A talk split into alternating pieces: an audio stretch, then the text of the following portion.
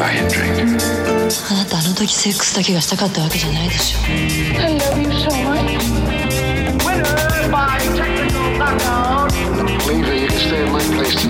だから私はやれともやめろとも言ってないじゃない。どっちにするんだって言ってんのよ。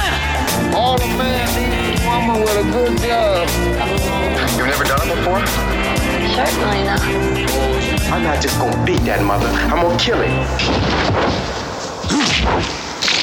それはこっちが聞きたい In four days, I'm gonna be 30. And it's bad to be alone. There are some women that love you for yourself, but that doesn't last long. Hey everyone, welcome back to another episode of Sleazoids, the podcast where we go down the rabbit hole of 20th century genre fare from the most influential canon classics to the trashiest exploitation films we can get our hands on and invite you to tag along in helping us create a canon of sleaze. Each week is a double feature grindhouse style where we discuss two films loosely related by subject, genre, actor, filmmaker, or franchise. At the end of each episode, along with our honorary Sleazoids, which you can become by subscribing on Patreon. You know you want to hear us talk about Money Plane. Come on now.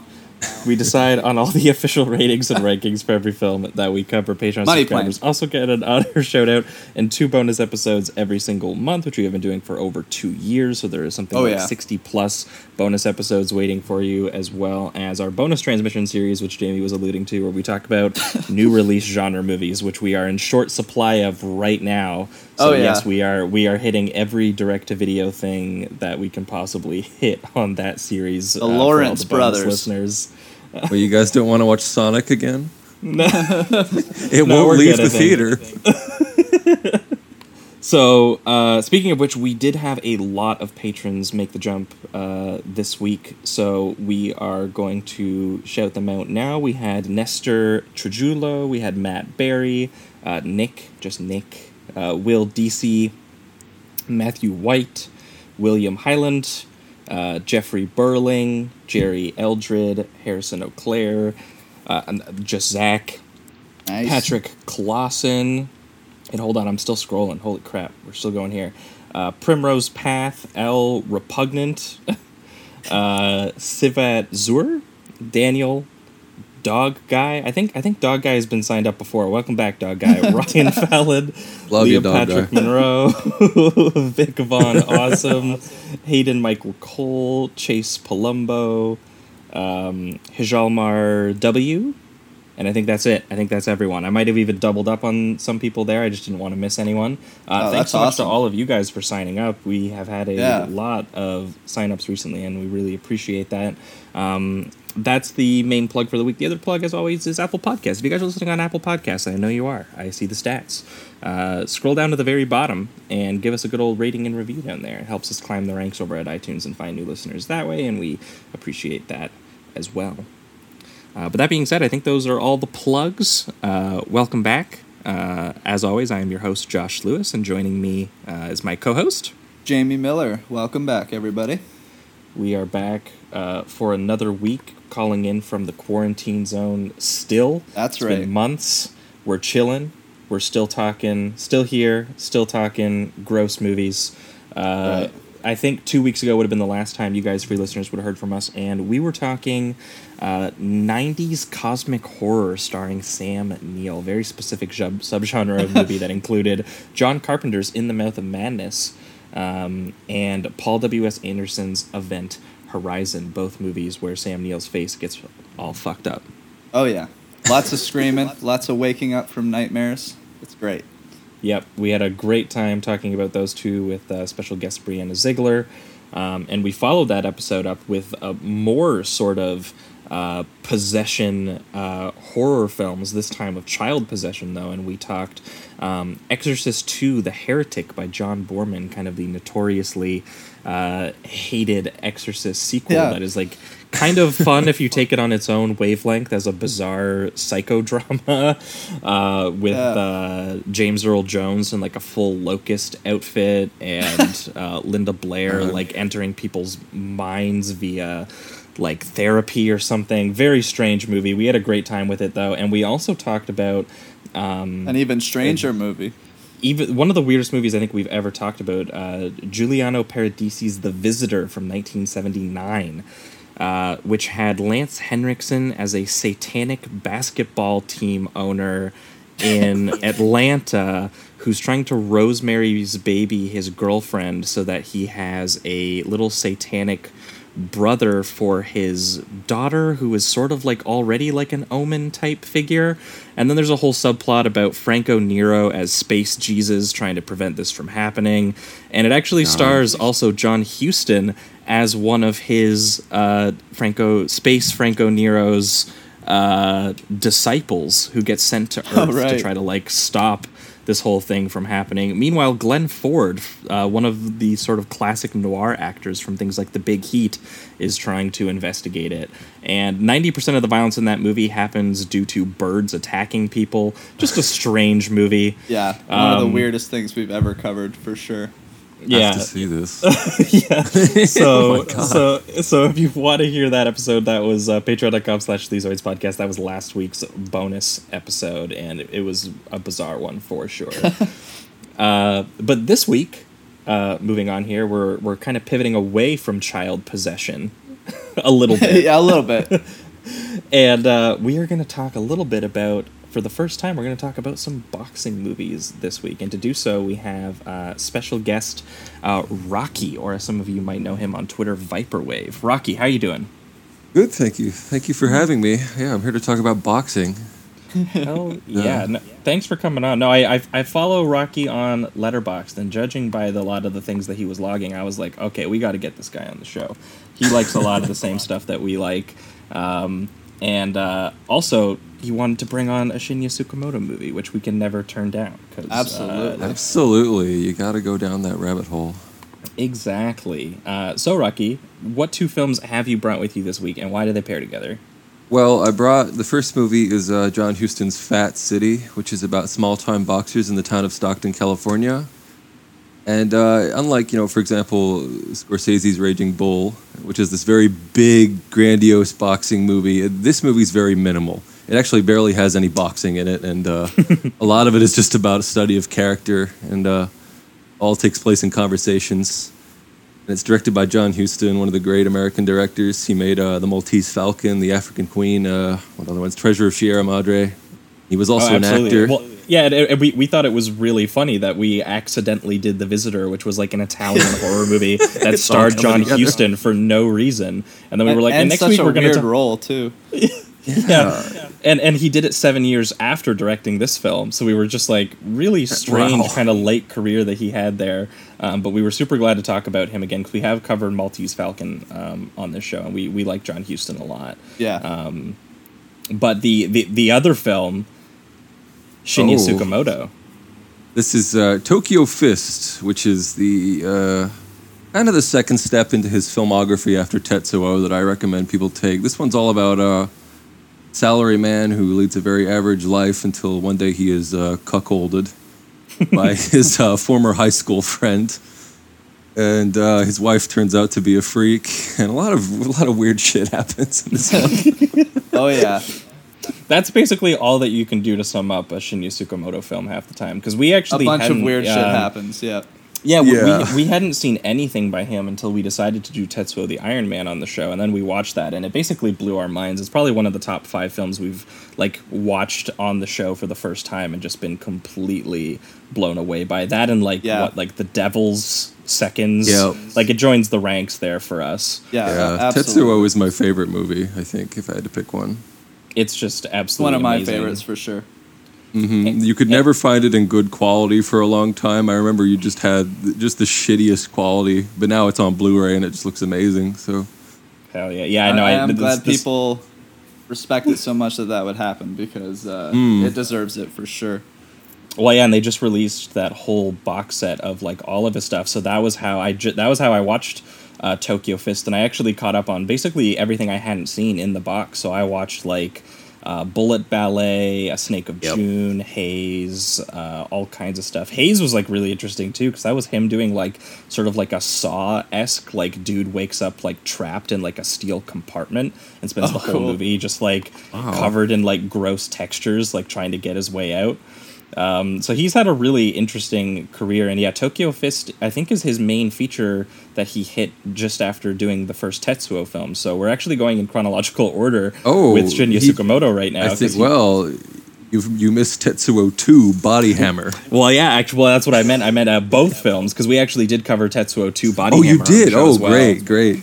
um, which was a great time. Yeah, we did that. And what what else did Perry bring on with that? He brought another weird one with that that I can't remember exactly what it was, but that was. Was that when he paired Akira, or was that a different episode? I think it was. I think it was Akira and Tetsuo 2 Body Hammer. Yeah. We went like full like cyberpunk body horror grotesquerie kind of deal. Oh, And that yeah. one got like way more sexual and perverse That's that kind of than, movie. than even the first one, which has a dude's like penis turned into a drill. the drill. Well, yeah, that well, image he has will a never budget leave this my time. head. It's yeah, it's a mainstay of a lot of his movies. Is uh, penises not working the way they should. Hell yeah. So stick around for uh, the discussion on Tokyo Fist because if you want to know what uh, Shinya Tsukamoto makes of a boxing movie, we'll say that it's very different than Fat City. yes, yes, very, very different. But uh, that being said, I think we're going to jump in right into it here. We're going to do these ones chronologically, I think. So we are going to start here with Fat City. It's bad to be alone. There are some women that love you for yourself, but that doesn't last long. Help me make it through the night. If you want to win bad enough, you win. There ain't no way in hell this dude's gonna beat me, cause he's too old, I'm too fast, I'm gonna be all over him. I'm gonna kick his ass so bad every time he takes a bite of food tomorrow, he's gonna think of me. He's gonna know he's been in the fight, cause I'm gonna hit him with everything. I'm not just gonna beat that mother, I'm gonna kill him. I don't wanna be alone. What a bastard. Help me make it through the night. All right, we are talking Fat City, the 1972 American boxing drama film directed by John Huston. Uh, the film stars Stacy Keach, Jeff Bridges, and Susan Tyrrell, and kind of what is like sort of like I guess what you would call like a like a three piece um, uh, drama thing. This could have almost been a play. I, I Oh imagine. yeah, for Very sure. play like, yeah. and uh, it is based on a boxing novel of the same name by uh, a writer who didn't seem to really go on to do much more, but he did also write the screenplay for this, um, and his name was Leonard um, Gardner. This was a very late career turn for John Huston, who was obviously known for directing a lot of films with Humphrey Bogart in the sort of like 40s and, and into the 50s. Um, and sort of into like the, the 60s and 70s, he was kind of like a for hire um, genre guy a, a, a little bit. Um, and this was like really late in, in his career to the and how old he was he was over 60 years old at this Yeah. point. Hmm Late 60s. You would not believe it watching this movie because it does not feel like it was made by a man in his late 60s. No, it, it feels like John Huston like getting involved in kind of like that that new Hollywood uh, sort of like really depressing drama, and there is like a world weariness to it that you do feel like an older man might have been involved in, but like stylistically, this is looks nothing like basically anything that he had done previously. Yeah, Very, very low key.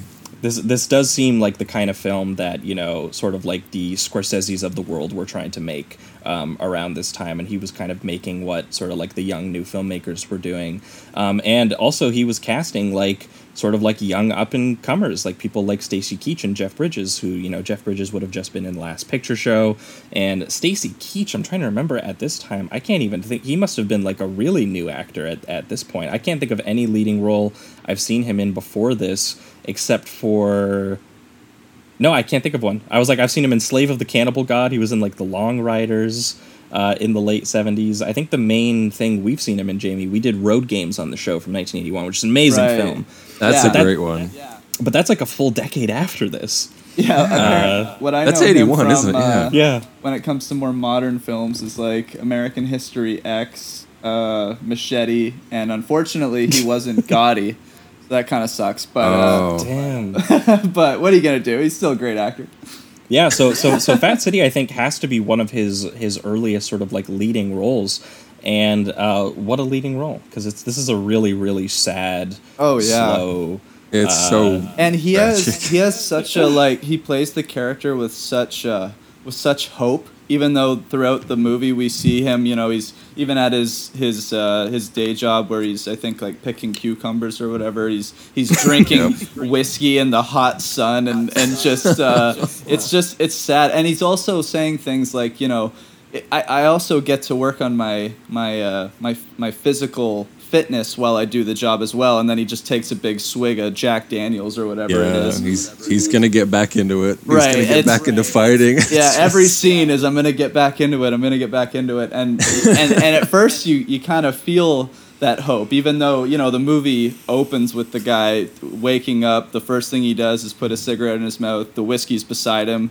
You know, Oh. like it's it's it, it right away establishes a very sad and and poor man. Um, but you you have that kind of like that fight for him where you're like, come on, just just please get it together and and, and get it done. But instead, it's mostly just mostly just talk. A lot of the time. Yeah, well, and and and, Yeah. and that that opening montage of him getting ready for you know the the day's events um, has like a really sad like Kris Kristofferson like country ballad where he's singing Yeah. about how like yesterday is dead and gone and tomorrow's out of sight.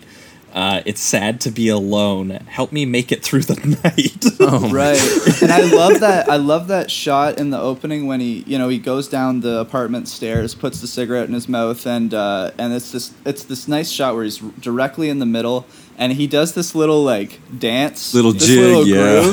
and and i once again it's kind of his character like trying to bring out some type of you know life and happiness out of the situation he's in i I feel There's like so he is a fighter you know he really is Yeah. um, it's he just, goes it's back still inside.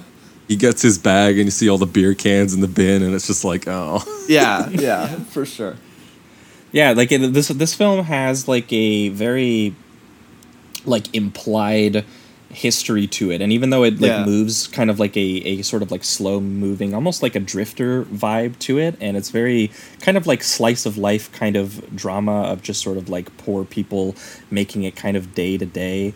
Um, and it, uh, boxing movies a lot of the time are kind of used frequently as class dramas because it just is a kind of like relatively cheap sport to get into. Like you buy the gloves you get a gym membership and you train your body that's really all you need to like Right. get into boxing and, and kind of like the dream is that you know you get into these very high priced fights and it's a very quick like um, rags to riches kind of like uh, dream sport in that kind of way i mean like Yeah. R- rocky would literally win best picture like what like three or four years after this came out Yeah. um, so like th- that's that's the what boxing was a lot of time sort of used for and and boxing a lot of time too I mean, they they can be made into like a really good sports movie just because it's kind of like a very cinematic sport, just like the movement and the pounding on the bodies and the way that it's sort of like connected to like these weary, sad people. Yeah, I think there's I think there's something to be said too about like how how individual the uh, like boxing is. It's just based on one person, so I feel like it's Yes. easy to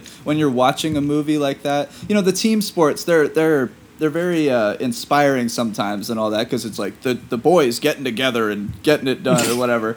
But with an, with this kind of like individual sport, you can really lock in with somebody's emotions and what they're going through just uh, Mm-hmm. trying to get to the top or or in this case i guess just trying to get back in the ring in general Mhm. well, and, and one thing worth noting about this too is uh, John Huston was a California boxer in his youth. oh that's awesome Middleweight.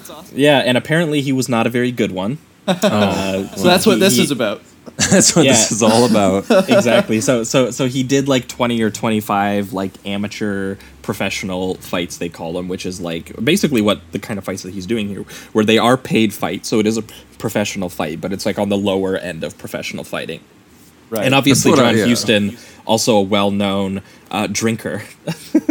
Oh, It's all coming together. Yeah. It's all in the Yeah. movie. yeah, so so so you can see why maybe he latched on to this particular material and why he was able to maybe get into these characters' heads a little bit because like very loosely, Stacy Keach plays like an an, an aging uh, former boxer who you know obviously Jamie mentioned that he you know does a lot of uh, he can't really hold a job so he does a lot of temp work um, working Yeah. with a lot of like uh, migrant workers um, on like farms and, and and such like that basically just to afford his drinking habit for the most part because he doesn't even really seem like he has like a, a decent place to say he's always trying to like uh, stay with other people uh, in in certain scenes.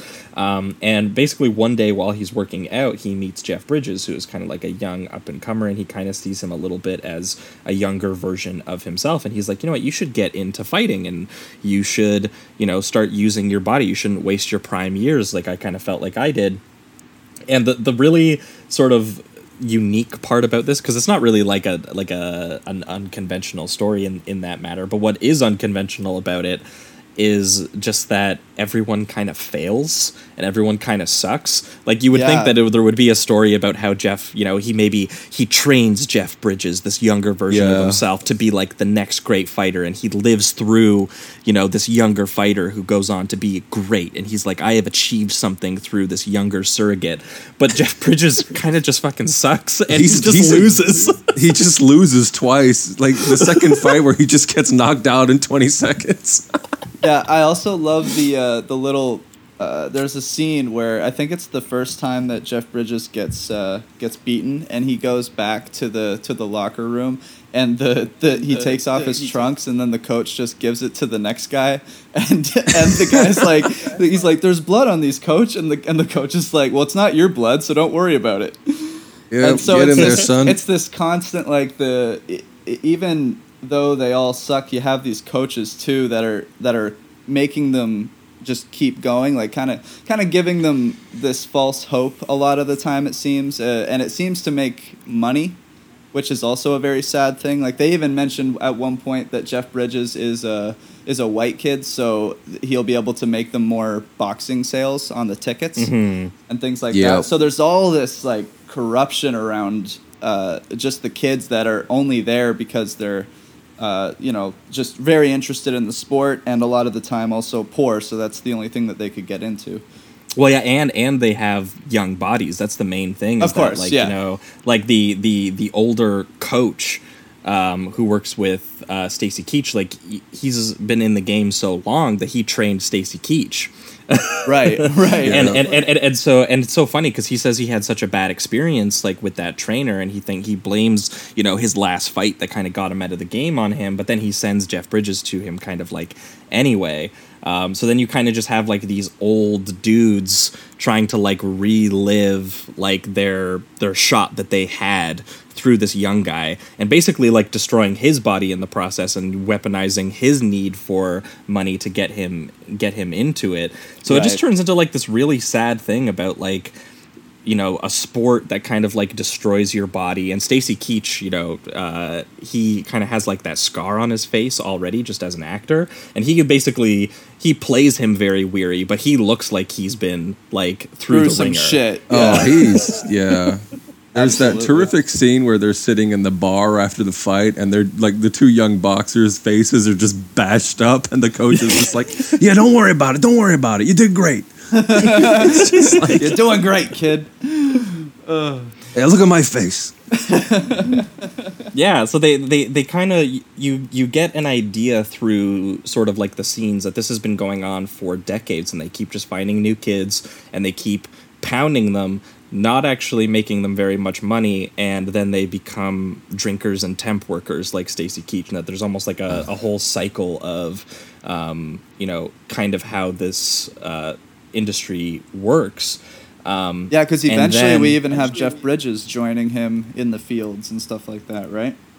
Yeah, Yeah. because Je- because Jeff Bridges, uh, I think, gets a girl pregnant and realizes that he needs some money too. Yep. Um, so he starts doing the temp work until you know the boxing pays the bills.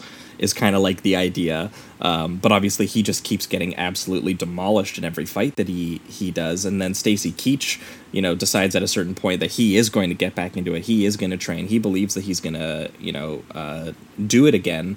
Um, a little bit inspired by um, the woman uh, Oma, played by Susan Tyrrell, who uh, I don't know about you, Jamie, but this this absolutely depressed me and reminded me Oh, of yeah. the old woman in uh, Pickup on South Street. The, Oh, where, yeah. where you where you just feel like uh, the Sam Fuller Helpless. noir film about sort of um, hus- street hustlers. Um, and there's an older woman street hustler in that film where just like the decades of manipulating people and being, you know, for scraps basically has kind of like caught up with her. And when an assassin basically comes to murder her in her bed uh, because of her relation to sort of like the main thief in that film, uh, she just Yeah. welcomes it. Yeah, and just she has like a yeah, she just has like a monologue where she's just like, "I'm so fucking tired."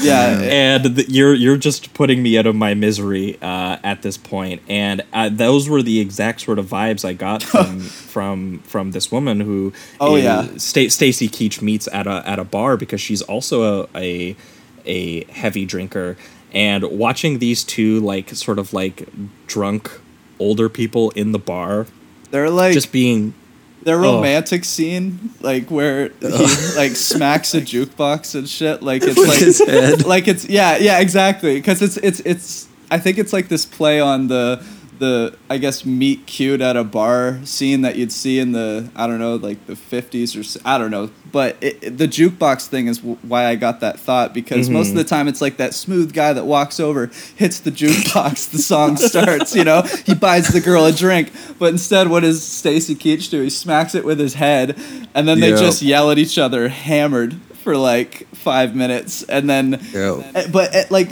you know one of the most romantic things they say to each other is something like uh, you're the only son of a bitch worth shit in this place and, and that's like their their loving romantic uh, dialogue that they have between each other and That's it's just oh. oh my god it's a it is a wreck for sure. She she just declares her love for him like after they get out of the bar and she can't get home. And yeah just- right away. Yeah it's just no time at all. It's uh It's yeah it's a very very sad romance that is for sure. Well, if you can even com- call it that Well, and they're you they're could, yeah. comparing each other's like like sad histories with one another. Right. she's just like, yeah, my my first husband was shot and killed, and my new boyfriend had like like raped me, and he's just and like, that's I in was the married, first and then five she- minutes of them Yeah. meeting. Like it's yeah. God. and then and then he was like, yeah, well, my wife uh, ran out at me. It's just two old people like drunkenly airing their dirty laundry at each other at the bar very loudly. yeah, Um, very loudly. Yeah, and then and then she um there she implies like a history of abuse too and and basically suggests like if it'll make you feel good like like punch me because he told her to like shut up or something like that cuz she was just going on drunkenly and so then she's like egging him on to like beat the shit out of her and and and that's and that's when he decides that he's going to smash his head on the jukebox and she's so impressed by like this act of like self-harm and that she's kind of like, Oh what would you do that for? Like the conviction in his body to like make that decision, I guess. And then he he does have this this this line that I think is actually kind of romantic, where he says, um, "You can count on me to like do what I'll say." Basically, Oh, yeah, and he was like, yeah. I he was like, I, I told you if you you know uh, that I I would hit myself, and then I went and did it. And she is weirdly enough in her drunken haze, like very impressed by that, because like here's a guy who just actually is like, hey, I won't hit you. And I will do what I say. That's the bare minimum for her to be like, yeah, that's all you need. this is a good guy. yeah. That's one of the things I yeah. It's one of the things I love about this movie is that it's a, like normally in films like Raging Bull when things are difficult, people kind of behave very badly towards each other. They're all shouting and punching each other. But in this one, like the worse things get, the more people kind of struggle to be kind to each other. They're just trying to be nice the whole time, yeah. which I Yeah. think is interesting. You know, Even though going live- through this like deteriorating hell, it's just uh, yeah, they're all just trying Yeah, to be well, nice. Well, because then they go home and they try to play like the happy couple because her boyfriend ha- has been. I think I think he's been arrested and he's Yeah. in jail now or something like that, and he has been in jail. Well, they were attacked because they're an interracial couple, or I think I remember. Yes, correctly. yeah. I think that's what they what they say. Um, so they try to play out like a kind of like uh, domestic home life where like he tries to like cook her steak and peas and they're both like lashing out at, at each other and every time someone tries to like say i'm sorry to the other they Like- basically sort of like do it backhandedly or they just piss it off each other even more and Yeah. throughout most of the scene things just get broken and peas fall on the floor and like this. I love the way that they like the the, inter- the interaction they have with the the dinner is is pretty interesting because at first it's it's Stacy who's trying to like just make her dinner and she's kind of uh, being very irritable and and talking I, I- don't know I can't remember why she was what she was complaining about, but she was going off, and and he's like, okay, well then I won't make you dinner, and then she says she'll take it, and then he says, no, you don't get to have it, and then she's like, well now I want it, and then so she takes it back, and then he's and then he takes Oh. it, she starts eating it, and he's and then he grabs it again, and is like, well you don't deserve it now, and it's just this constant like. Uh, So then it starts falling everywhere. Yeah, Yeah, yeah, and then and but then he th- then he feels bad that he like dropped it everywhere and then lets her have it. But then he gets upset that she's not saying it's like amazing or she's not commenting on it, and he's like, "How Right. is it? Tell me how it is." And she's like, "It's fine." Oh man, it's just it's so it's so sad and and it feels so so helpless and and Susan Tyrrell man, she just gives it. You know, like there there isn't uh there isn't a lot of of dignity left in her character by the end. Um and that kind of commitment is is just I'm ve- I'm just very impressed by it. Like it, it, hell of a performance by her. She just lays it all out and Yeah, she actually got nominated for best supporting actress. Oh wow! Well, the Oscars. hell yeah, she definitely deserves it. It was unbelievable. Mhm. Well, I and- really and haven't seen this, uh, li- like this kind of distraught performance like this. Uh, maybe since that that uh, pickup on Southside that you mentioned. Well, it's it's very similar just in terms of, of the vibe of the scenes where it's it really is just people who have just been barely surviving day to day. And there's an implied history that they've been doing this for like decades. And it's just like now they just sit around and get drunk and yell at each other to like feel something or to like r- sort of replicate the sort of like domestic fights that they've seen before or like you know just to, to have something to look forward to. And she even tries to tell him like you know you're not like a terrible looking guy if you like you know didn't dress like a bum or whatever. Yeah. i bet you could get a job that you like. And then he's just like Yeah, there I- hasn't been a job i really like it hasn't been invented yet um, other other than boxing, and which inspires him to get back into the ring. And when when he get in the third act, when he gets back into the ring, there is sort of like this underdog element where he's going to get back in and he's going to win. But the way that Huston, again, um, sort of like shoots this, there's an amazing sort of completely silent sequence that basically won me over and basically made me like almost like weep, which is that scene where the other boxer um, basically travels to the venue because the the the trainer gets Stacy Keach a fight. You know, they they they get him you know relatively back in shape as much as they can get him back in shape for the fight. And they have this Puerto Rican boxer boxer played by Sixto Rodriguez who is completely silent as he pulls up in his suit and his uh, briefcase, and there's a series of silent montages of him just like you know getting ready. Um, we get one glimpse that um, he goes over to uh, like pee, and he pees blood. So we know that this Right. is like uh, like a, like a very sick, dying man who's basically you know making the little bit of money that he can because we know how much money they get for the fight. It's not very much. And you know Um, those are mostly likely from uh, I think body shots too, because I think you get that Mm-hmm. from like the kidney shots a lot of the time. So all like when you watch that fight and you see every time that Stacy pulls off a body shot, you actually feel for the other guy, even though the only context we've had is that that peeing scene. Uh, which I Mm-hmm. Thought well, was and- and pretty be- cool too. Just that they can and Mm-hmm. translate that kind of thing to a character we don't know at all.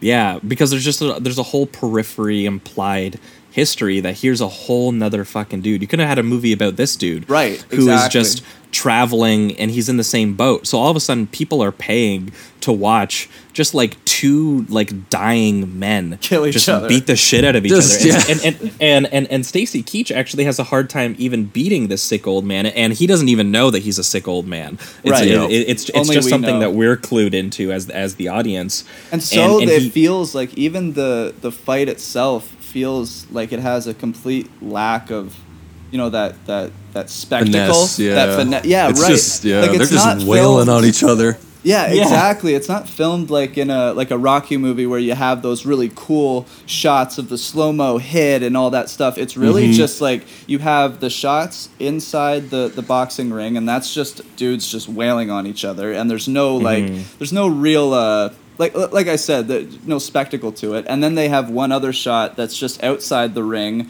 and it kind of shows you what it's like from the audience perspective where you don't even really hear the hits or anything like that Yep. and it's Yep. just it's just two guys wailing on each other and there's this l- real lack of like cinematic emotion which is on purpose and i really really liked it Yeah, like it's like it's it's not exciting. It it really Right. does just like level Yeah. with you that like these are two old weary people basically just trying to kill each other Yeah. for like for like scraps. Because by the end of the fight Stacy Keach you know g- gets in the car with his trainer and he's like you know how much how much do I get? And he gets a hundred bucks. It's implied partially because he he owed Owes the money. trainer money still so he took that out of it. But he did it all for a hundred bucks and he's just like look I hurt my body so bad I'm not going to be able to fight for like another month or two right. And like a hundred bucks isn't going to get me through that. And then you realize that the other guy who is filmed uh, leaving again he, he leaves with his dignity but basically he just puts his suit back on and his and his and his briefcase and he walks out in like these very shadowy like unlit halls. And that's the last we see of him of him just walking out making as the loser probably not making any money yeah and so then you realize that that is like the the, the existence and and the dream is like at best you're gonna get you know underpaid Shit- to kill shit yourself kicked out of you.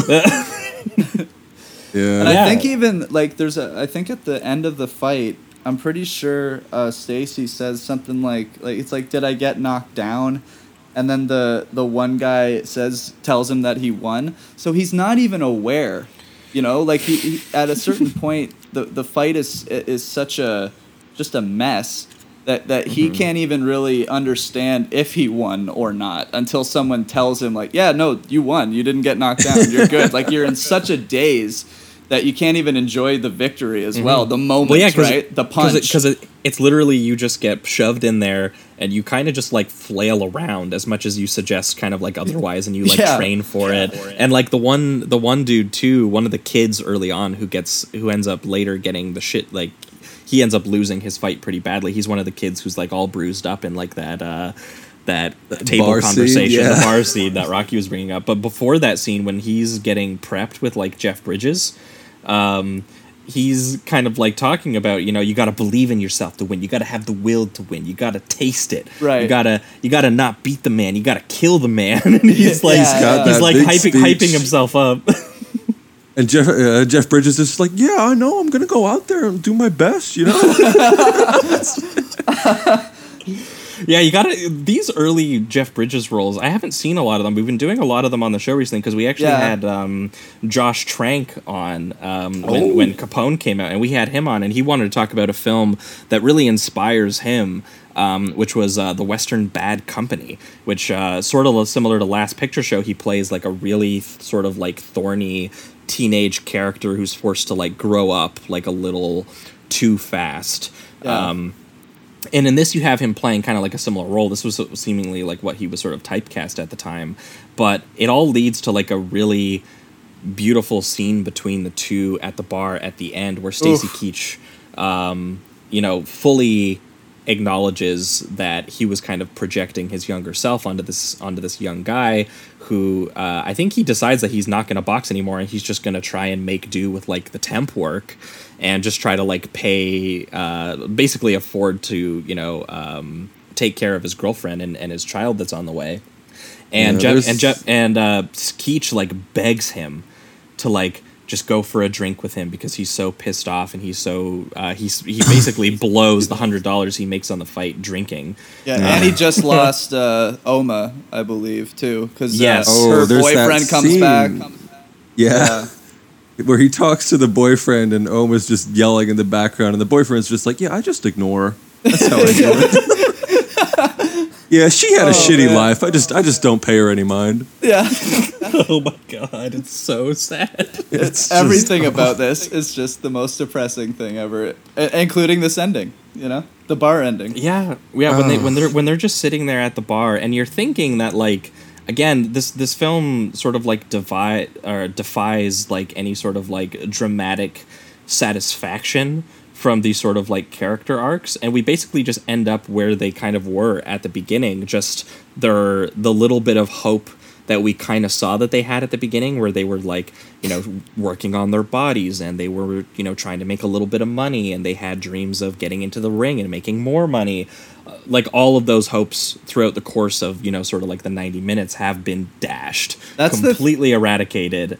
Um, so now it's just they sit at uh, a bar and drink and i i think he even just gets the one uh, he gets jeff bridges just a coffee i think because he can't convince him Yeah. to get get get drunk with him. So he's like, at the very least, just have a coffee with me or something. Yeah. And he gets this really sad sort of like line where uh, he says, before you can even get your life uh, rolling, it, it makes a beeline for uh, the drain. And they're talking about the um, the guy who is tending the diner or the bar there. And what's the line that he has, Jamie? I think you put it in your review. Oh, it's uh, you think he was ever young once, and it, and it's like it, that. It's it's like this eerie thing to me in a way because um, I don't. It's like they're saying, you know, th- this guy had to end up here somehow, and but you Mhm. can't imagine it because he's just such an old man now, and it's like you know he had so many years. So, and I think they're kind of realizing that this might be what they how they end up as well. So it's mm-hmm. just seeing like you ever think he was w- young once, and I think that's implying like, do you ever think he had a chance to turn it around, or did you ever, mm-hmm. you know, did he ever have opportunities that would have led him in a different way, or something like that? And they're just kind mm-hmm. of just you know thinking back on all maybe the decisions they've made, and and I, I guess Jeff Bridges isn't necessarily saying that. I think Stacy's the one that says the line, so I think he's the one really having all the He he all just the looks crisis. beaten by the end. Yeah, Yeah. yeah, he's definitely having haggard. an existential crisis, hundred percent. Looking at that old Yeah. man pouring coffee. but um, but also, viewer. The thing about the Jeff Bridges character there too, though, is that it's very heavily implied that Jeff Bridges is basically going to be Stacy Keach in twenty years. Yeah. and that and that basically, you know, he became a failed fighter. He's doing the same temp work already. Right. So it's so there there is like this sense that like Jeff Bridges doesn't even though he's young and you know he's like um, twenty, he- I think. he he he has he has more time ahead of him. It's very unlikely that he there's a scenario where he sort of like escapes Stacy Keach's feet, and I think um, uh, Jeff Bridges sort of replies to him with a little bit more optimism and says, "Well, you know, maybe he's happy," and Stacy Keach says, "Maybe we're all happy." God because because obviously we know that uh, due to how depressing the film is that obviously Stacy Keach isn't happy but he is hitting the idea that like maybe this is as happy as he's ever going to be and this is as far as they're ever going to get which so sort should of just br- accept it. yeah, which kind of brings you back to the the title of, of Fat City, which Leonard Gardner, the novelist, basically said was um, sort of like a slang term for you know sort of like this idea of finding success. It was like this crazy success um, and this goal that um, everyone sort of deluded themselves into thinking that they were going to achieve and that you weren't ever really going to reach. Um, Yeah. And that's definitely the feeling that you're kind of left with is that, you know, the movie opens and closes on them being sort of sad and weary and drunk. Yeah. and uh, all that happens in the middle is that they kind of hope that one day they won't be. And uh, by the end, they're kind of like, well, I guess not. yeah. Yesterday is well dead and gone. kind of enjoy it, I guess. Yeah, it's yeah, just, and then and then uh, the Kris Kristofferson This Kristofferson is, song this is comes a film I in. really want to revisit in like my mid 30s and see how I feel about it. Just be like, yep. Oh man, I also like the way that uh, that Huston does this as well at the end when when uh, Stacy turns around and time freezes basically like everything goes silent and he just watches the old men with friends and I think realizes that he might not even get that like he might not even get the I'm gonna at least be able to sit at a table with my old buddies and just play cards or whatever the hell they're playing. Uh, Yeah. And and so when he turns around and says, you know, just talk a while with me to Jeff Bridges, and then they say nothing. Yeah, that, I the was credits just like, roll. give me, give me like, how was your day?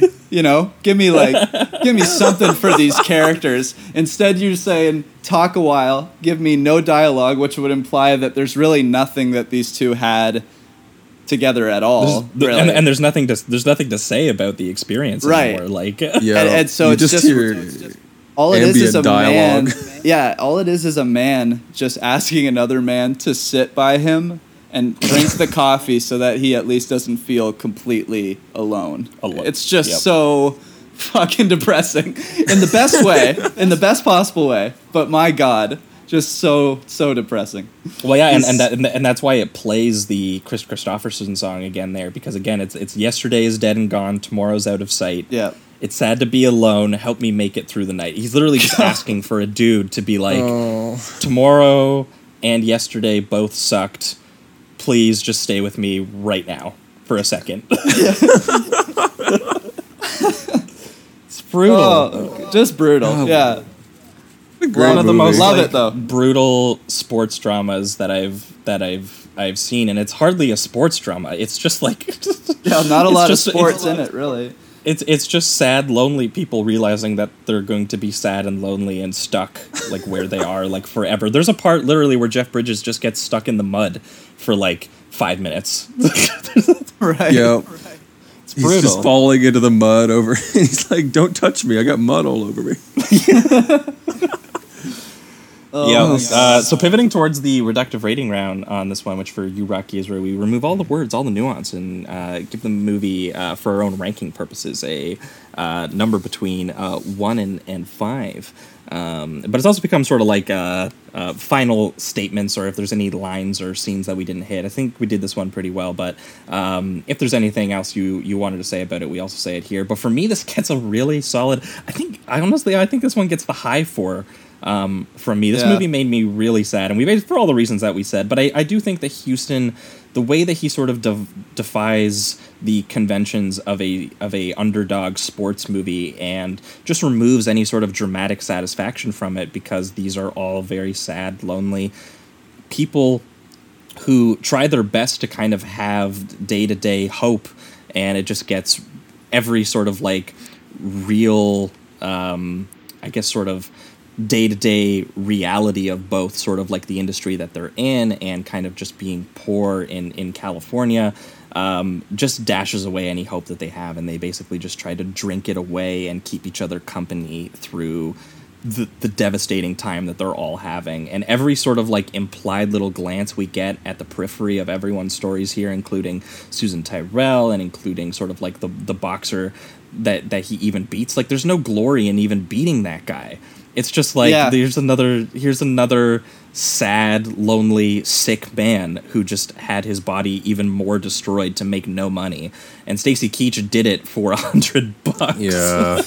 and so so like this is this is not really a sports drama as much as it really is just a flat out like depressing uh like class based alcoholism I don't even know. This movie just depressed the fuck out of me. That's all I can really say. Like it's, Yeah. it, it, it really is just empty people given nothing and holding on to incredibly small gestures of of of hope.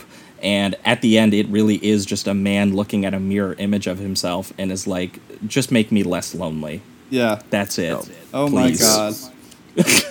yeah, I, I'm I'm right there with you. I'm uh, gonna give it the four as well. Um, I don't have I don't have too much to add. I do feel like uh, like there's like a missing three seconds that they they they fade away to the credits before it happens. But I feel like Stacy Keach does just look over to Jeff Bridges and be like, uh, "Would you hold me?" You know, something like that. but uh, but yeah, it's it's one of the most uh, depressing sports dramas I've ever seen. And like you said, Josh, it's it, it is really barely a sports drama. I mean, you know, the the even the boxing scenes don't have any glory to them or or spectacle or anything like that. It's just sad, even when they're fighting. so, uh, yeah, yeah, four out of five. Um, and just if you want to get sad, watch this movie. Absolutely. Hell yeah. For you, Rocky.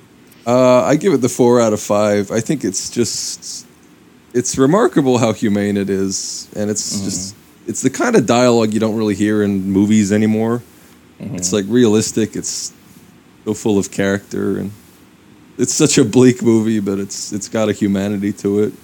the Yeah, acting's for sure. terrific. It's beautifully filmed. It's just yeah, it's it's just a very sad film Yeah. very very sad people, and I just think it's remarkable in that element. I love how just completely understated it all is. It just never all the beats for the like the plot that you see in sports movies there, but it just never it never kind of leans into the, what you expect. Yeah, never No. has that fist pump moment ever. Oh no, the characters Not even close never, to it. They never go anywhere. they Yeah. just nothing's gonna get better for They these. just people. go back to the bar. Yep. Yeah, Drink it away. I would be sometimes. so so so uh, very interesting to uh, uh, see see what John Huston was feeling uh, near the end of his career. Good lord. I hope he himself was a little happier. Well, he had a really amazing sense of humor. His last movie that he made while he was dying of emphysema is called The Dead. So that's, that's a little something for you. Wow. Amazing. I got to check that one out for sure. I can't Yeah. believe he was still making movies up until the late 80s. It's pretty incredible. Yeah, that Yeah, is. he had a huge career. Yeah. Um, but that'll wrap it up for uh, Fat City 1972. We're going to be right back and we're going to be talking about Tokyo Fist.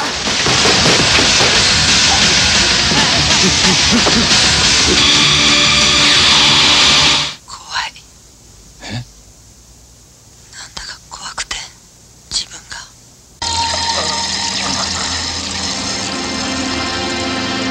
二人の男と一人の女の壮絶な愛の格闘技が始まった。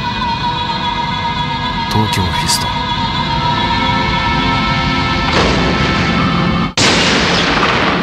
だから。私はやれともやめろとも言ってないじゃないどっちにするんだって言ってんのよ All right, we are back and we are talking Tokyo Fist, the 1995 uh, Japanese boxing horror film. Yeah. Uh, maybe the only boxing horror film uh, directed uh, by obviously Shinya Tsukamoto, the filmmaker behind all kinds of uh, strange Japanese body horror uh, films, including uh, two that we've covered on the show Tetsuo the Iron Man, as well as uh, I think we did Tetsuo 2 Body Hammer uh, as well.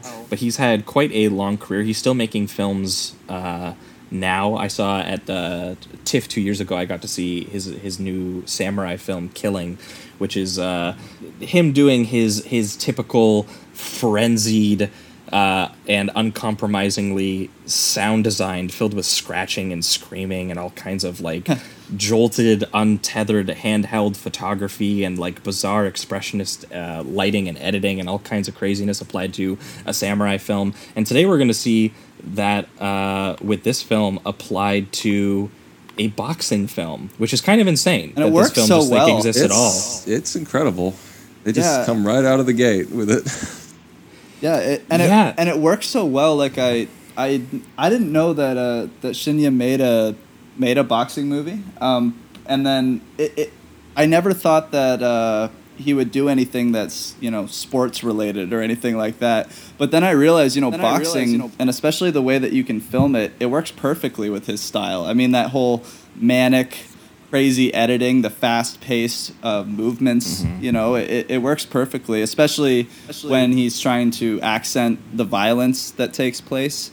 Um, Mhm. Because you know what he also does is these over-the-top like body horror stuff. So that works very well when you have just people punching each other in the body and face throughout throughout the sport. So Mhm. yeah, it Well, works and well. he has he, ha- he obviously has like a very kind of like dreamy style to him. Oh, yeah. um, sort of sort of as well. And like when the film opens, it's a montage of people just like punching the air and punching the camera with like a an absolutely um, insane like pulsating like pounding score by Yeah, um, it's like I- I the industrial name- or Chu Ishikawa, the late great Shu Chu Ishikawa, who Yes. unfortunately passed away in 2017 of pancreatic cancer.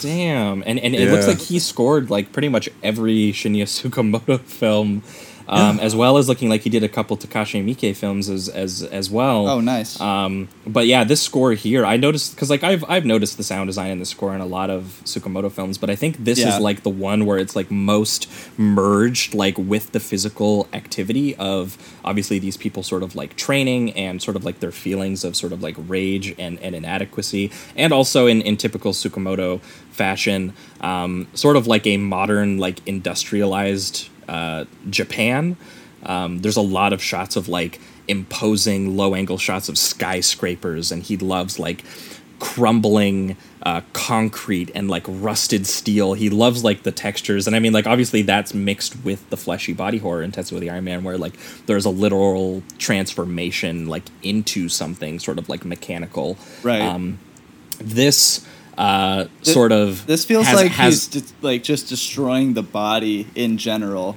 in this one, rather than a transformation. It almost feels like he's just watched like you're you're just watching bodies deteriorate. Mhm. Well, and, and they're they're definitely feeling sort of like trapped by their environments, which is sort of a connection to Fat City, where we also have characters trapped by their environments. But this one's just a little bit more sort of like literalized in like the tangible aspects of the film. Like it is literally they are trapped by these imposing structures all around them, Right. And then they sort of try to express you know things that they these sort of like repressed feelings that they might have um, and boxing becomes sort of like an avenue in which to do that because this is partially based on Tsukamoto's own experience working a, uh, a- you know becoming a, a strange primal animalistic boxer. Not sure. But he worked a shitty nine to five job at an advertising firm apparently for for several years. And just like the sort of like corporate office culture Oh, yeah. and how people sort of like deny sort of like their real sort of feelings and bodily functions in sort of like that kind of environment is partially what inspired this, which is where you see sort of like an office guy become like a full out like animalistic beast uh like at a certain point uh ends up being sort of like the the differing kind of transformation here um but very loosely it is uh, Shinya Tsukamoto. He's uh, also the star of the film, I guess, which we should mention. And the other main star um, is uh, his, I think it's his fiance, uh, played by Kaori Fujii. And then his brother, Koji uh, Tsukamoto, is Oh, that's his playing brother. the old high school friend. Yeah, his younger brother, which Oh, gives very us an even sort of like w- bit of a weirder vibe to it when you think about that. a little bit. yeah. Strange, yeah. um, but yeah, so he's a, a, former high school friend who he kind of run runs into, um, who is um, a a fighter and has sort of has accessed his sort of like animalistic rage, which Im- impresses um, uh, Shinya's uh, fiance. Uh, at one point, he's just like flexing. And he's all Mm. sweaty, and he's covered in amazing lighting. And she's like, "Look at those muscles." Awakens Um, something within her, yeah. yeah. But uh, as is sort of like revealed a little bit uh, later in, in the film, the reason this former high school friend sort of comes back into his life is because they once witnessed um, a friend of theirs uh, basically get uh, an, an attempted rape and then uh, a murder of one of their friends, and they are so enraged about it that they decide they vow to each other that they are going to become fighters, and that when those guys um, who got sentenced uh, to prison for the murder get out, they are basically just going to like beat them into non-existence. They are going to like destroy their bodies, and after a while. Um, Shinya Tsukamoto just uh, character basically forgot about that vow. And so that's why this guy comes back into his life and tries to activate his sort of like inner rage. And so th- when you realize that this film is just a series of Shinya Tsukamoto's younger brother just trying to piss him off, that's basically all. That's all it is, yeah. Yeah. Trying to motivate him by cuckolding him. yes. and is- and and activating a, a, a primal side of his his wife as as well, who begins to sort of get into bodily mutilations, including sort of like um, uh, piercing herself in all kinds of a myriad of ways, With which I don't know thicker about and thicker for- for- needles. Yeah, and I, I was gonna say, Jamie, did that not remind you of uh, Splatter Naked Blood? A hundred percent. the the Japanese film where like a guy tries to invent a drug to sort of like cure people's like depression, um, so that they don't have to like live in uh, misery anymore, and it turns misery into joy. And instead, what he finds out is that he's accidentally also made a physical component to it, where he has turned bodily harm and physical harm into pleasure. So people literally start like uh, cooking themselves and eating themselves and piercing themselves because they are just they get some sort of like actual tangible pleasure out of it. And this actually has kind of like a similar aspect to it where sort of like the pain starts to become a way to like feel something in kind of like a modern dilapidated sort of like cityscape where it's like you don't really feel anything. So instead this weird sort of like physical harm becomes a new expression uh, in an almost sexual expression in a way Yeah, and at one point Very they even in that sense. they even mix Yes. it with the uh, with the the sex because there's that one shot of the the the nipple piercing being just stretched. Oh. And I was that just that fucked me up pretty hard, I will say. And it, it was so I guess you know what? Once again, uh, splatter naked blood. There's a similar scene where a girl, um, I think she cuts off her nipple and eats it or something like that. yeah And so it's just anything with like with me it's always teeth, fingernails, and nipples. I don't know what it is about what about what it is about those three, but if you fuck with them in a movie, I am just gonna get oh my god, I just I just cringe so hard. Wait, you don't like the part in Crank 2 where the guy cuts his nipples off for no reason? I honestly forgot about that in Crank 2. That's all I can recall about it. That's it. hilarious. oh my god.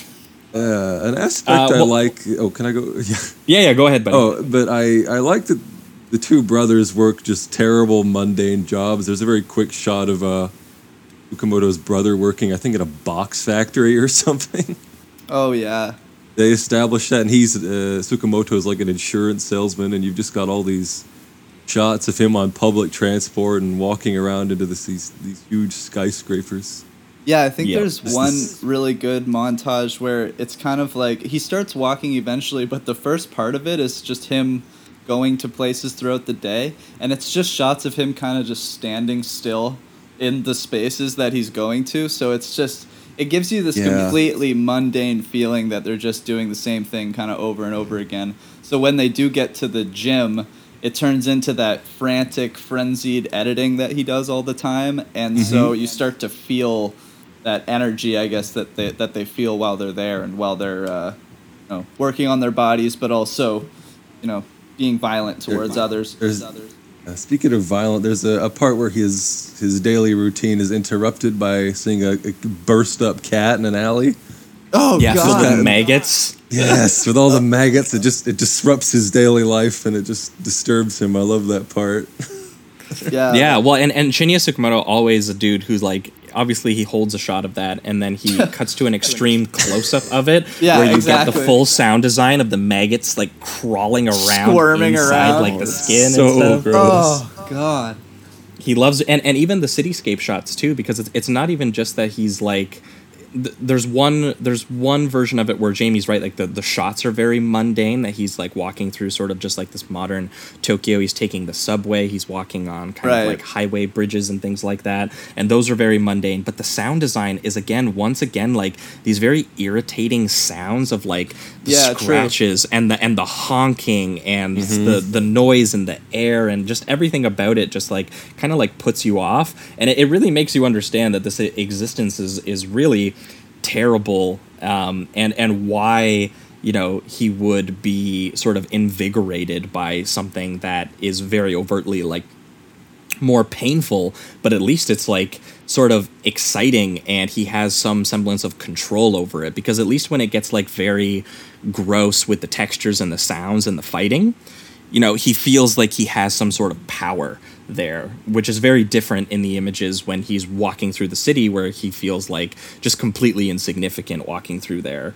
Um, but as soon as you get into the actual fighting, um, Shinya really applies like the sort of like expressionist style of it. Like there's just a, a, a shot at one point where I think he falls asleep in front of the TV static.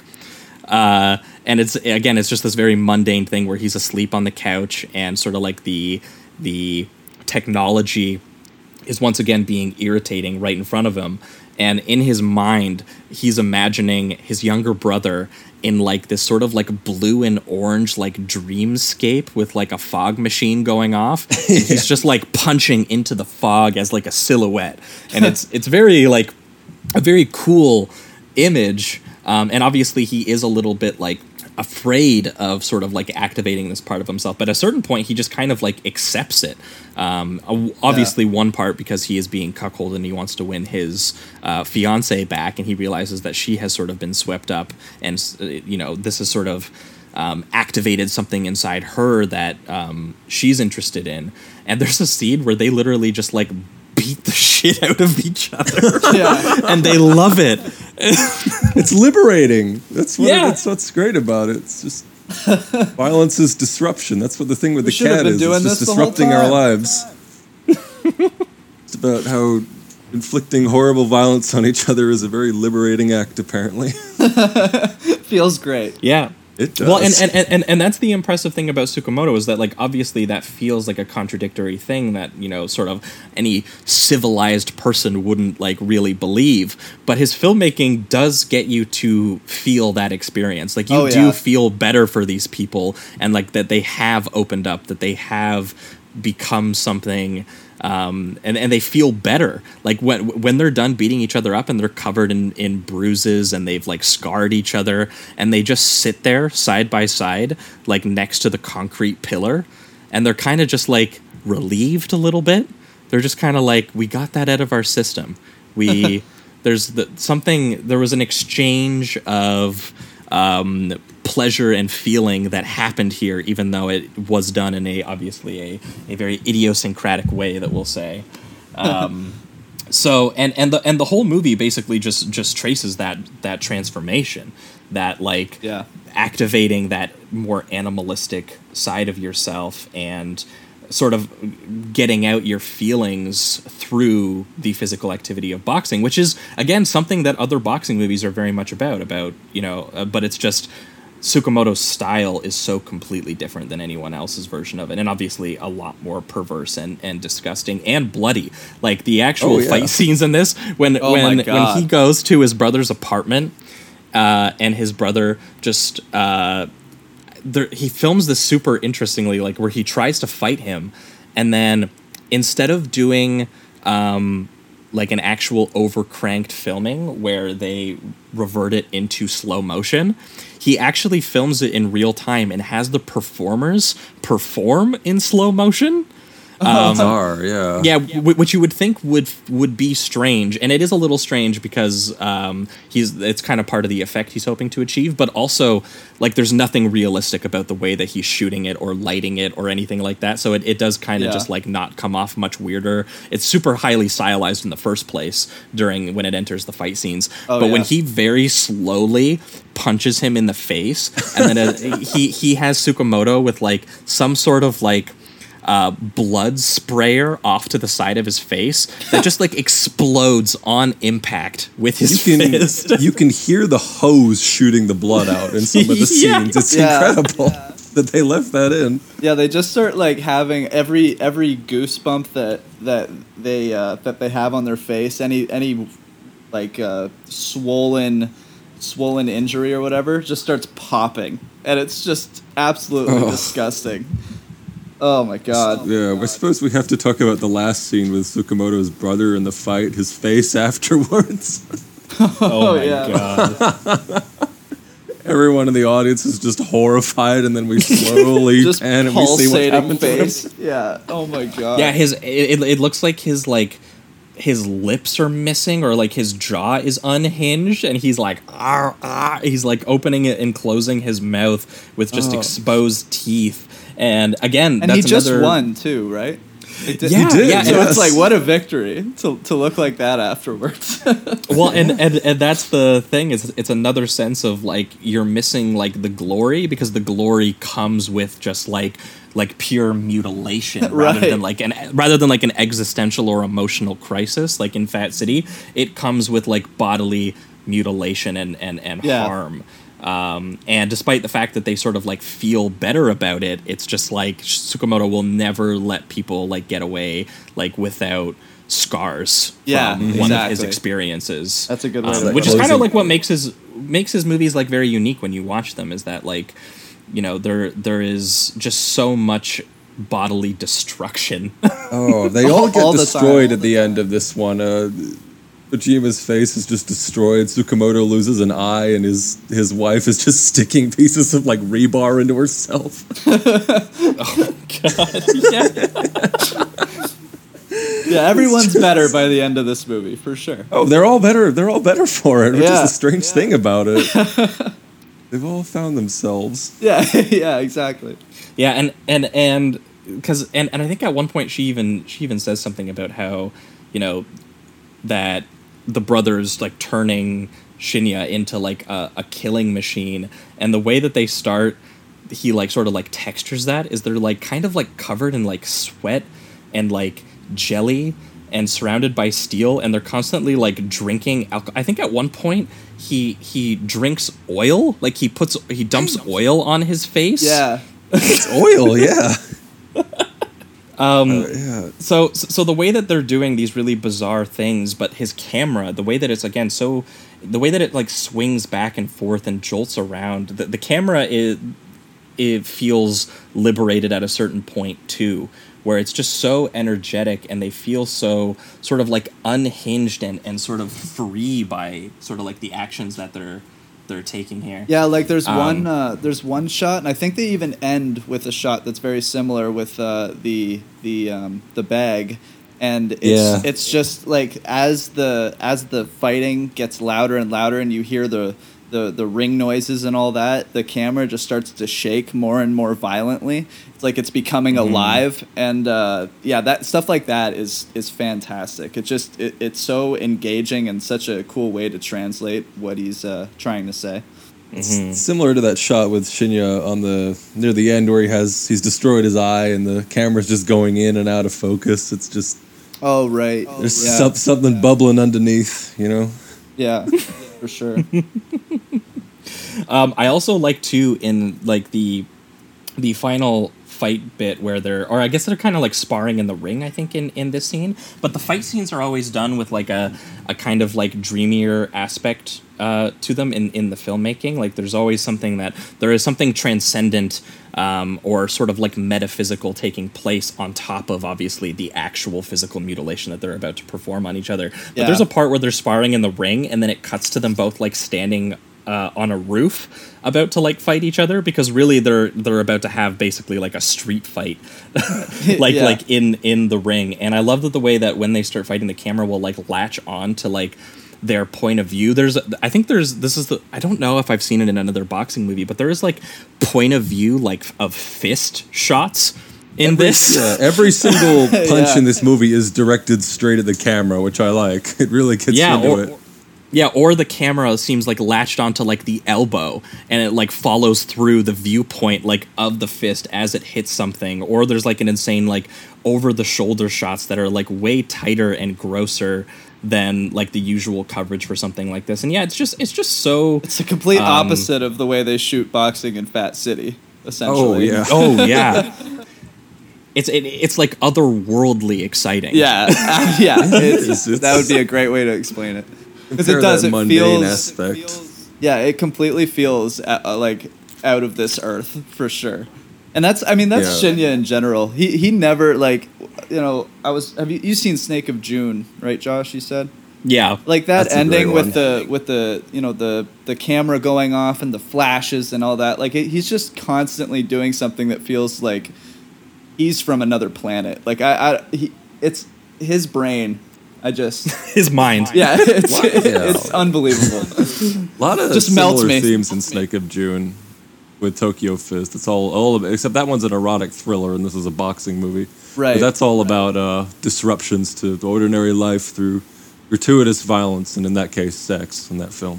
right Mm-hmm. yeah absolutely Yeah, and, and there, there's always a sense that like you should, like there we should be sort of like we are scared in a certain way by by these sorts of things, but in a certain way they are freer than like the repressed reality Yeah. that you actually sort of like live in. So there's there, there's kind of like a sense that like he's not necessarily saying that certain elements of these things are good, but that they are more exciting and more i guess lively and make you feel more alive than like the actual sort of like uh, modern city existence, I guess that he was feeling. I don't know what was going on in Japan at the time. Sometimes I try to match up uh, what they were uh, feel like some something like uh, like Akira too.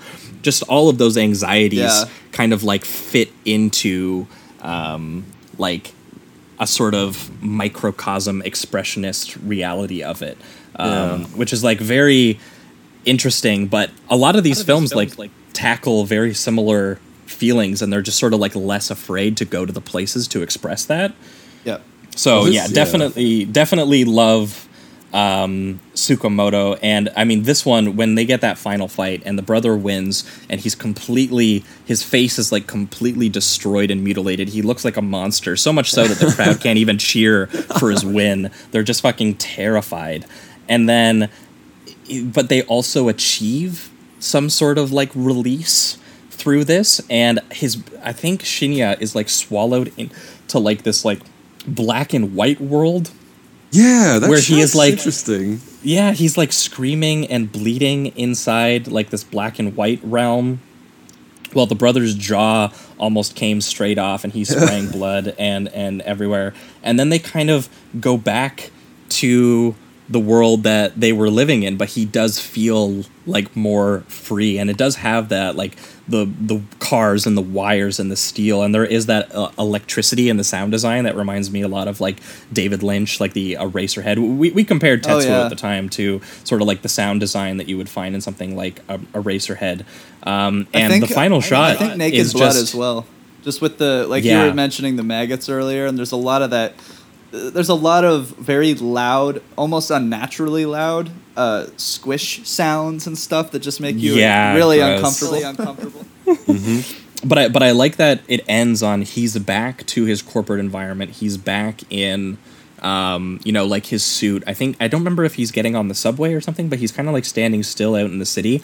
Uh, but you can see all of the scars from the experience. Like his face is completely changed. His one eye looks like he's blind in it, or it's been damaged, or it's like discolored. Yeah. And it's just like the experience that he's felt is going to be sort of like carried with him now back into his sort of like his mundane existence that that he had before. He's a very changed man by the end.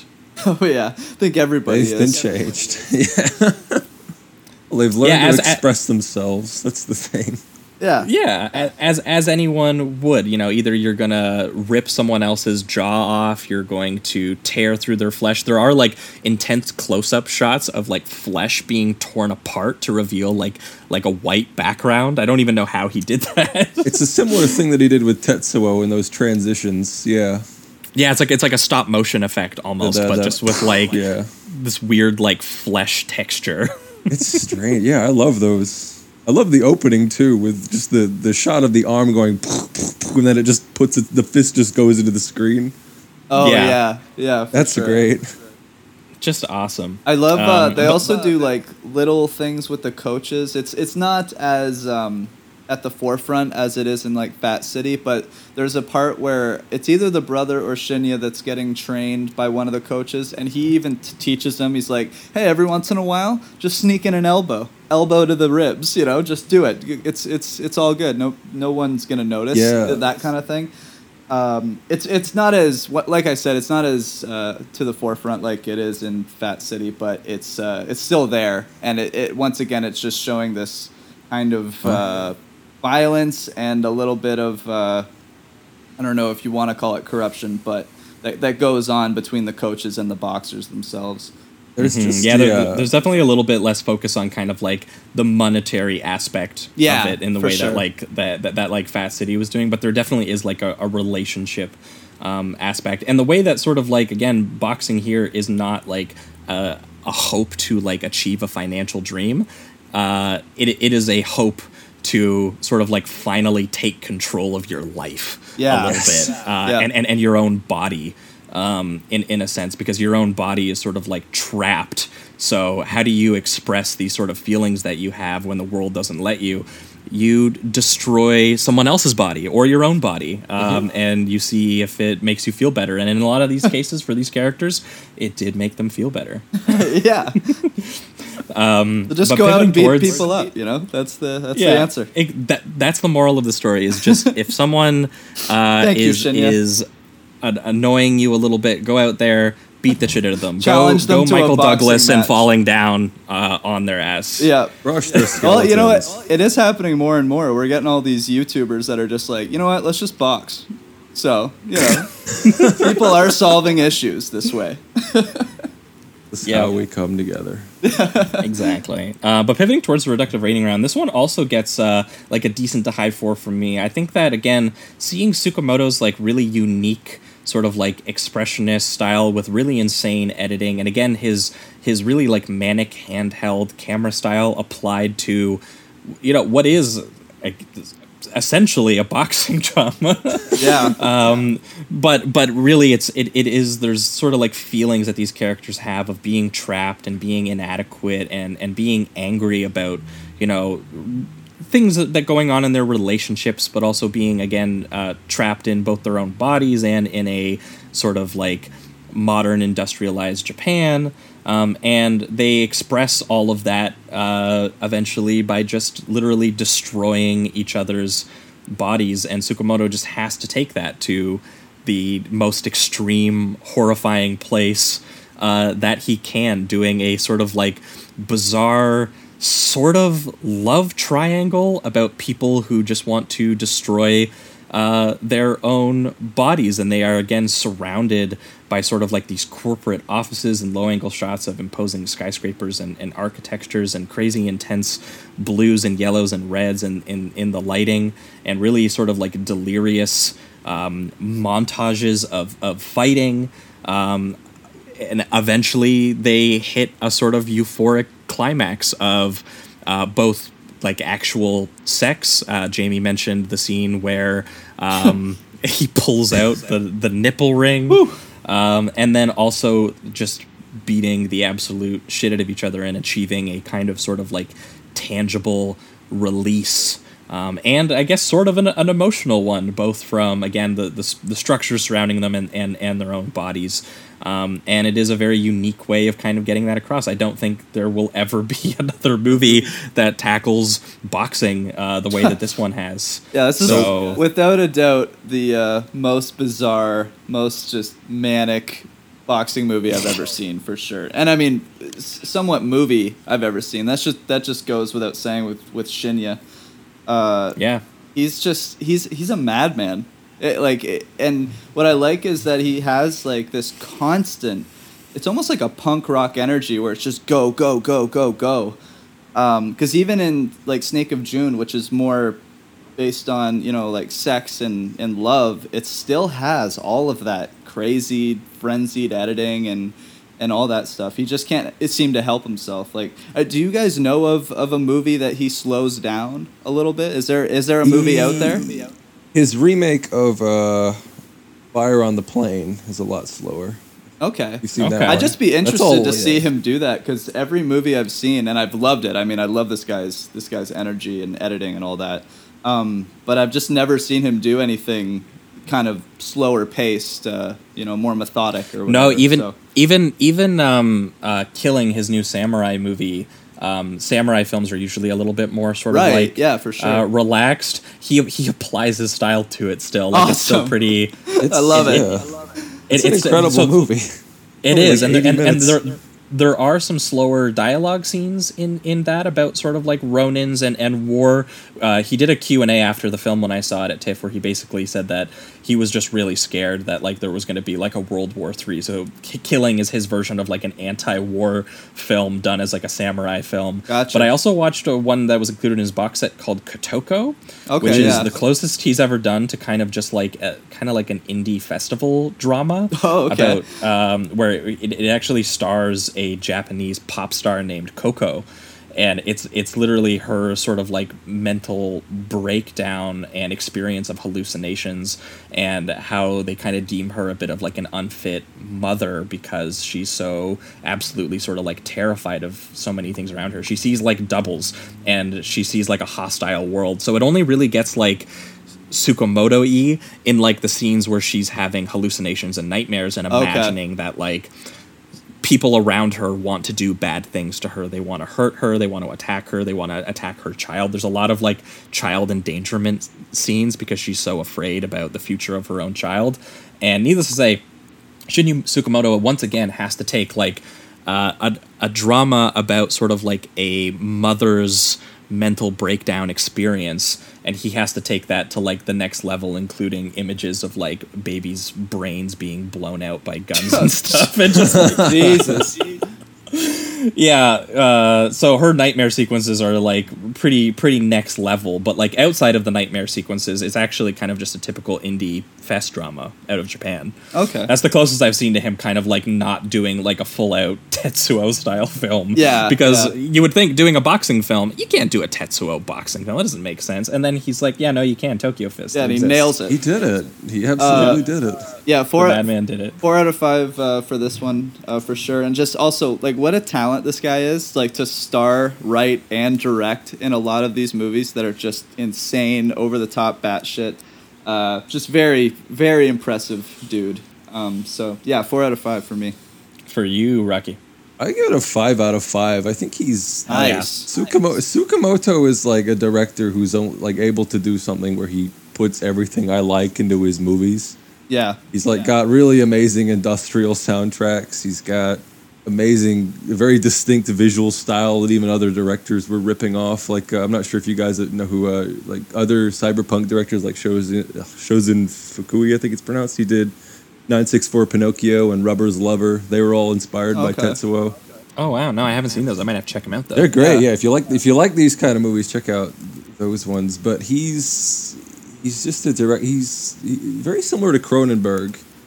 That it's all Yeah. about how transformation and violence is a very liberating thing, and how it's it's what's going to liberate us from our mundane lives is horrifying violence. Mm-hmm. Yeah, do you know what? I was going to say, I wrote in my notes uh, briefly that Tokyo Fist, the closest thing it reminded me to was uh, Crash. Yes, that's a great comparison. That's yeah. It's- yeah, because it's it's a people get super horny um, and and liberated by um, like the destruction of car accidents. So instead, replace uh, car crashes with boxing, and you've basically got what this film is kind of going for on like a sort of like awesome. character experience level.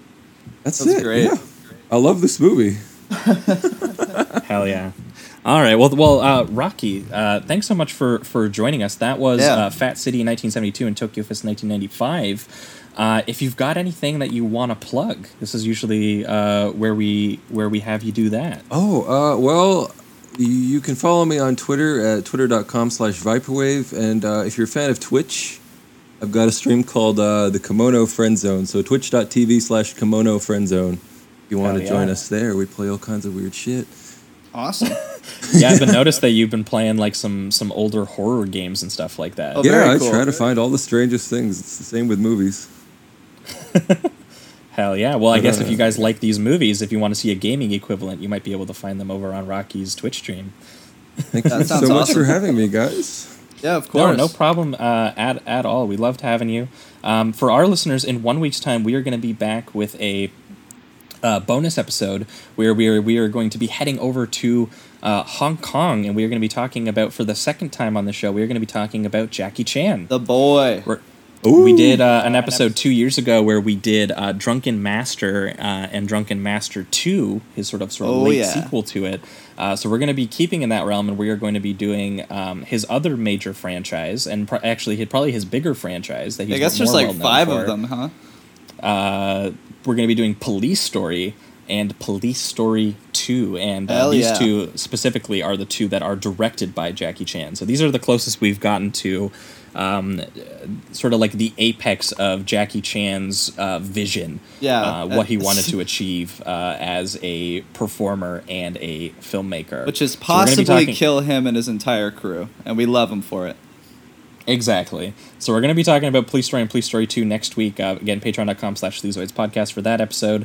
And then in two weeks' time, we are going to be uh, sticking around uh, in, in Hong Kong. And we are going to be talking about John Woo's Oh, yeah. Bullet in the Head, um, which is probably my major John Woo uh, blind spot. Um, but from what I understand, it's some sort of um, kind of like a, a wartime uh, drama about friends who kind of like come back from from the war. Apparently, it's uh, it. A lot of people compare it to something like The Deer Hunter. Okay. Um, so we're going to be talking about John Woo taking on sort of like a, a drama like that, and then we are going to be pairing it with Wong Kar Wai's Fallen Angels Oh, I love that movie. which is personally it's my favorite Wong Kar Wai film. Um, I know a lot. Obviously, In the Mood for Love is amazing. Chungking Express are both amazing as well. But Fallen Angels is like the closest we've ever gotten to Wong Kar Wai.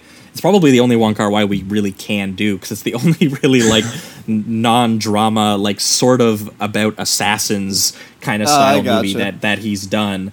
Um, but it is still a very stylistically dreamy existential drama. But it does have uh, some shootouts in it. Uh, So it counts. And the, the the way that they're done is very strange and very Wong Kar Wai. And uh, so we're going to be getting very existential in Hong Kong. Um, and Rocky, I think that you had a you had a review of Fallen Angels that summed it up like perfectly, which was like this movie captures what it feels like to like late at night be driving to McDonald's at three a.m. It's, it's like yeah, it's it's like if Dream Pop was a movie. It's incredible. Yeah. So awesome. uh, in two weeks' time, we're going to be back with a guest talking about those two films. So look forward to that. Uh, but that being said, I think that'll wrap it up for everything this week. Thanks so much, guys, for listening, and keep it sleazy. Keep it Bye. sleazy.